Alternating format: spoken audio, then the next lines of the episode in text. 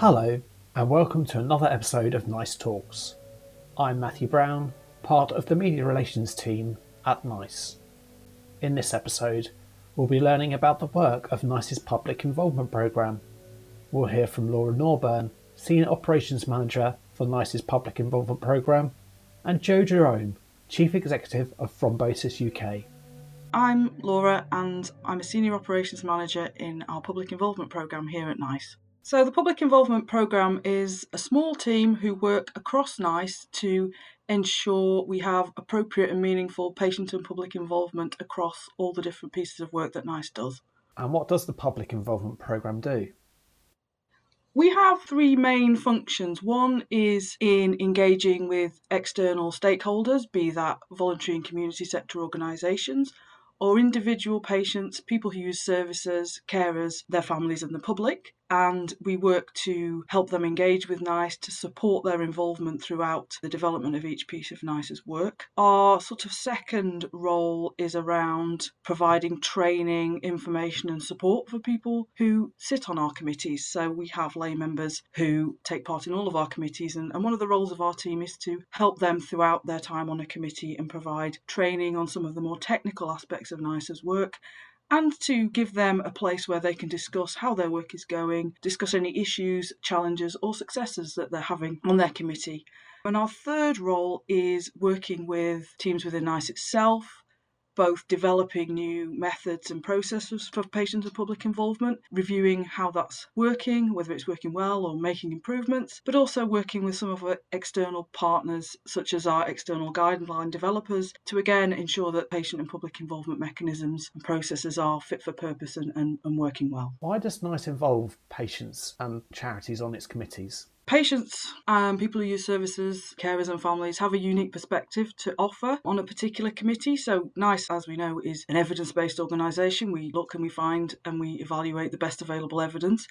But the patient or a carer is the only person really in the room who can give that lived experience of having a particular condition or caring for someone with a particular condition or from being from a particular population that we might be looking at. So they're able to give the very kind of impact for them information how a particular condition or treatment impacts on day to day life and fill in some of the gaps in the evidence around outcomes that might be important for patients. In terms of our charity and voluntary and community sector stakeholders, again, they have a unique insight into some of the issues for people with particular conditions or from particular population groups. And they're also able to bring a collective voice. So, in many cases, our voluntary and community sector partners will have networks of people that they work with, and they can come together to bring that collective experience to help inform NICE guidance and to be part of developing it. I'm Jo Jerome, I'm Chief Executive of Thrombosis UK, and I'm also a member of several NICE committees and have engaged with NICE for the last 10 to 15 years. Can you tell us a bit about your work with NICE? My work with NICE originally started in approximately 2010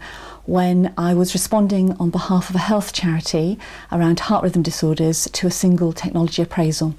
So I first responded to their consultation form and then registered um, with an interest and became the patient representative on that committee. Since then, I've been involved with probably about eight or more single technology appraisals, device reviews, quality standards, guideline scope and updates, and also the very first patient decision making aid uh, which NICE developed and published in 2014.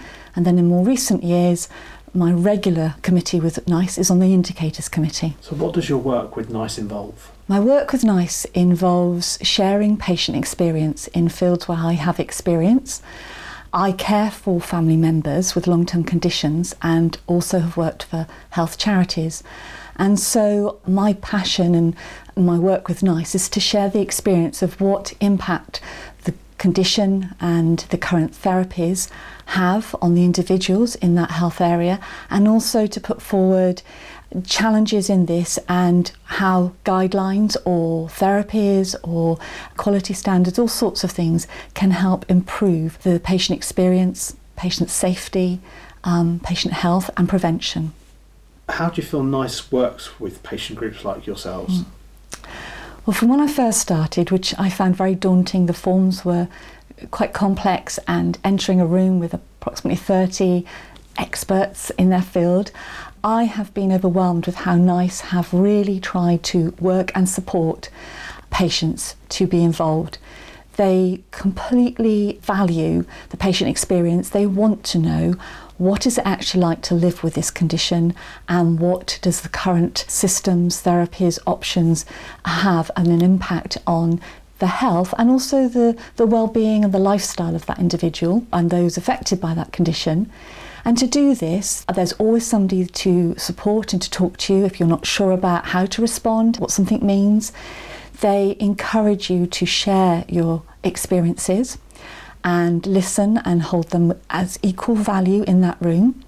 And they also offer training throughout the year on a regular basis so that ha- there's opportunity to talk with others, learn from other experience, and also be trained by NICE staff about how to become involved, how to respond, the important things that can really make a difference to your voice and your experience being heard in that consultation. Do you think NICE's work with charities to help patients has been a success? I think the work that NICE does with charities is successful. What it has helped in my own experience is that when guidelines are well informed and then published, it enables charities to firstly work with patients who may not have the information or may not be clear how to access a therapy that may benefit them, to take that information, to provide it for them, and also to access and have that discussion with their healthcare professional about how this may bring benefit to them.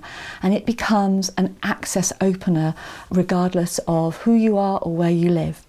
I think also for us in my own work, we run a lot of educational programs for healthcare professionals, and a quite an important part of this is looking at NICE guidelines and how we can implement them, sharing good practice around this, and feeding back when appropriate to NICE about challenges within this. So it becomes a two way learning program. So I think guidelines have really helped to support improved healthcare for patients and delivery of healthcare for healthcare professionals.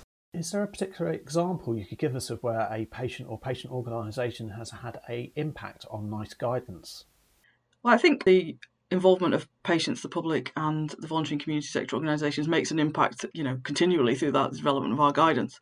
But a particular example I can share is for a technology appraisal we did for a drug for the treatment of ankylosing spondylitis we held a draft guidance consultation where we ask our stakeholders to comment on our draft recommendations, and an organisation called the National Ankylosing Spondylitis Society responded to that, and they felt that our draft guidance didn't effectively um, reflect the needs of, of the patients they represented. So they carried out a survey of their members and received over 800 responses in two weeks, which is an incredible response and they collated the results of that survey and sent that back to us as part of their response to our guidance. As a consequence of that feedback, we did change the final guidance, and the patient input helped to make additional treatments available and enabled patients to switch treatments when they needed to. That is an example of the impact that organisations have made. And I just sort of want to acknowledge the time and effort that voluntary and community sector organisations and patients and people involved in our committees do make to our work and the time and the effort they take to be involved. So I'm very grateful to them for that.